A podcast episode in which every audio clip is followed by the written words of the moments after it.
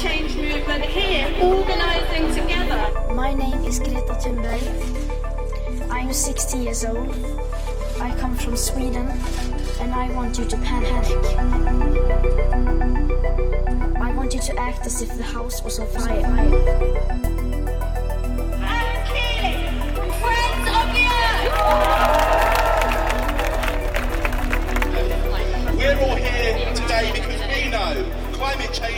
Biggest threat to our very existence and to much of the natural world we've ever seen. Nothing is being done to stop the climate and ecological crisis. Nothing is being done. What we do in the next few years will determine the future of our world.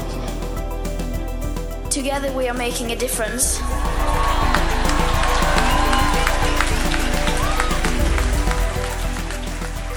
We will never stop fighting for this planet.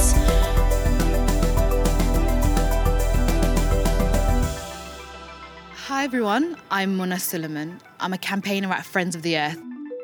With only a few days to go to the global climate strikes, where young people are inviting everyone to join them, we travelled the UK to speak to the people at the front line to ask why they're part of the movement and why they want everyone to join them. We are celebrating those who dare to be different in this podcast series, How to Save the Planet. Uh, I'm Frances from the UK Student Climate Network. So, the most common question I get asked is why? Why are you here? Why are you missing valuable education time?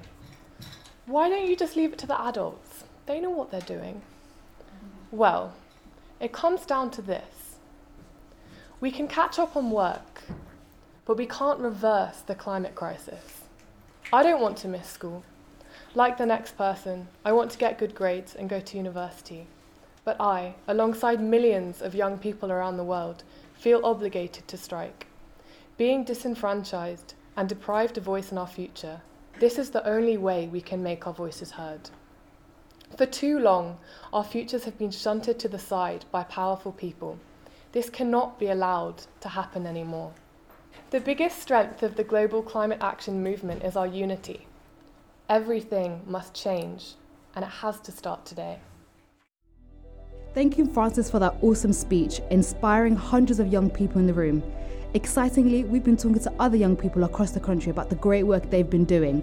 So, over to them to hear more. Hi, my name's Isabella. I'm 15 years old and I live in Cockermouth in Cumbria. I'm studying my GCSEs at the moment and I'm also a climate activist.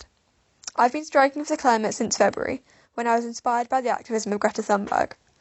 I feel like I need to strike because if I don't strike now and do something now, then I won't have a future. As well as striking, I've been talking to local politicians, teachers, and people in the local community to see how we can reduce our environmental impact.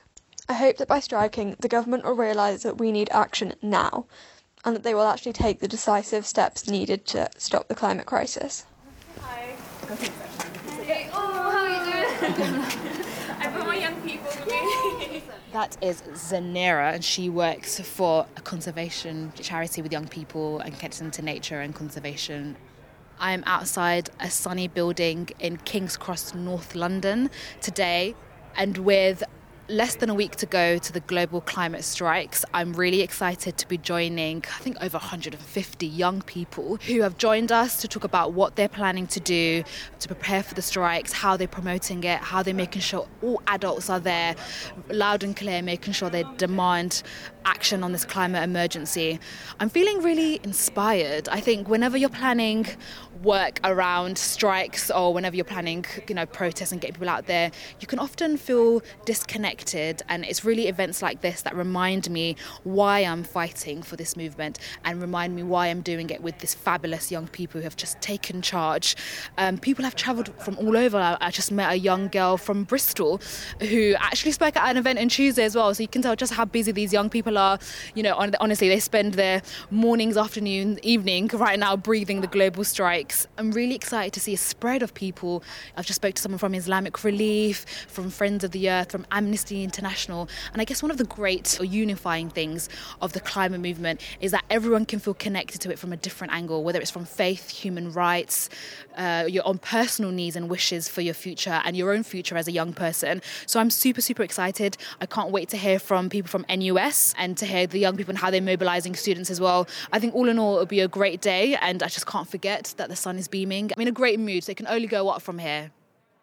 So my name's Umi, I'm 18 and I sort of started my climate activism through Friends of the Earth. I'm constantly like in environmental activism so if you know my schedule next week uh, I am at a craft council banner making. Um, we meet once a month. Um, next week is the first meeting for me and we are trying to bring sort of art and activism together and then following that on the Thursday is actually an exhibition launch of climate art activism um, and how those worlds can sort of come together and how climate crisis is a melting pot of issues. It's not just environmental it's intertwining social issues whether that's racism classism feminism mental health issues like the list goes on. So i think it's really important to sort of find your path of what connects you to climate crisis and how that impacts you and sort of your community. Yeah and then Friday, of course, I'm at the strike. But I think my main thing for Friday is trying to bring friends that, that don't feel aware or know much or experience much about it. We just happen to talk about the strike because I try and get all my friends. I'm that person that just bangs on about it. But um, you just need to have an emotional connection to it, and I have that. So my family come from Bangladesh, and I've been there like three or four times. And even though the last time I went was about four years ago now, I saw the like physical impacts then. When it was, I usually go during the summer, which is like monsoon season. It gets really, really hot, and just seeing that and Bangladesh being one of the most vulnerable countries impacted and they've actually contributed sort of the least or little amounts in comparison to Britain historically and even right now. That is something so personal to me and to my family. Even though when I talk when I've talked to her about my with my mum, it's the language we use. If I told her climate change, she wouldn't have a clue what I'm talking about. But if I just described what is happening in Bangladesh, she would 100% understand that. So I think we need to have adjustment and a change in the language we're using to bring together communities that sort of feel excluded. We don't have many years. Like people say 11 years, but no, it's been happening right under our nose for so many years, decades and decades. And even now, like we're living in Britain where it's hot, it's 39 degrees this summer, that's not normal. I think living in it is is personal. I think being an activist is passionately caring about an issue. It doesn't have to be climate activism specifically, it could be a social issue, it could be anything, but it's just actively doing something and not just thinking about it. It could be something as small as sharing it on your Instagram story. It's just actively taking that action and getting off your sofa a bit, really. Yeah.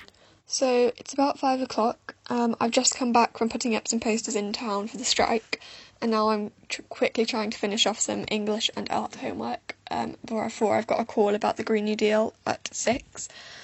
Everything's been quite hectic lately, what with planning for the strike and having loads of homework to do.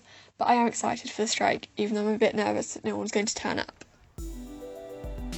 So we are at the end of the day of our awesome event with 150 young people from across the country who've all made their way to London today to get ready for strikes. I guess I mean, the best part of the day, I mean, there's so many different things, but one thing that stuck out for me was speaking to your friends and family about the strikes and about the work that we do. I think often we're so, we're like, let's talk to everybody, and then you forget actually the people in your own personal world who may not be so connected. So that has been one thing that I'm like, I must tell my mum about the global climate strikes because otherwise I've definitely done a disservice. And then other than that, it's just hearing how much work they've done. They've got so many celebrities on board, so many unions, and just to see how hard they've worked and the breadth support is really, really just heartwarming. Today, we're in Cardiff to talk to some young people who are prepping for the strikes. I'm here with Alex and I'm here with Beth.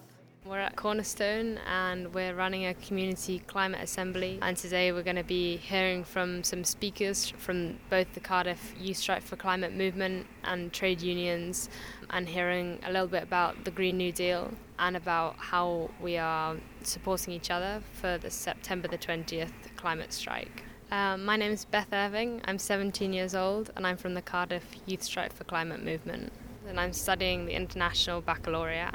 Uh, I think this has given me quite a rounded understanding of the world in general, but it's quite hard to balance between studies and campaigning. In terms of September the 20th, the focus is on the UN Climate Summit on the 23rd, which is happening in New York, and trying to put pressure on world leaders to kind of sit up and take notice. But it's also about making the biggest climate mobilization in history. We're calling for a million people on the streets of the UK. It's set to be huge. We've got support from a lot of organizations and businesses.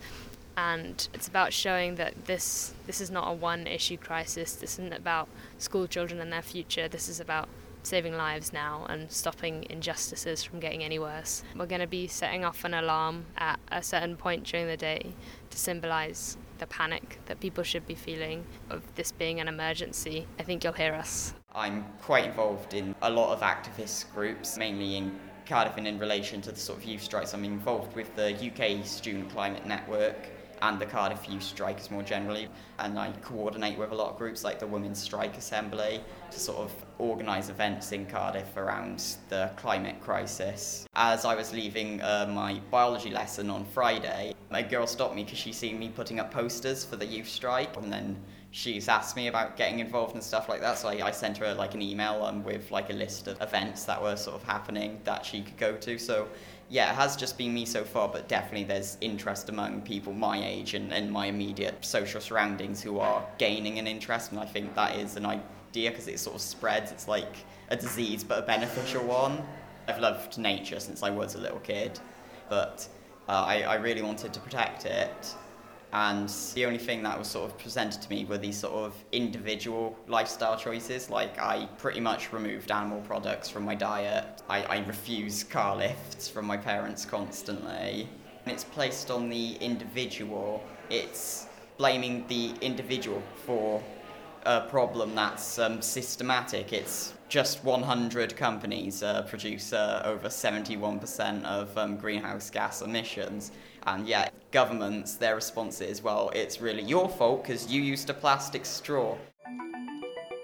The youth strike in January was the first protest I've ever written. I remember feeling so nervous, but then sort of you get together and you're all sort of scared children, but when you start shouting, it's like the voices of the gods from the heavens. The thing I'm most impacted by is hope. I think it's so easy to reflect on doom and gloom and you know the challenge ahead of us. But when I'm with so many different people from across society, like hope really really resonates and is just the thing that emits in that space. I'm really, really moved by that.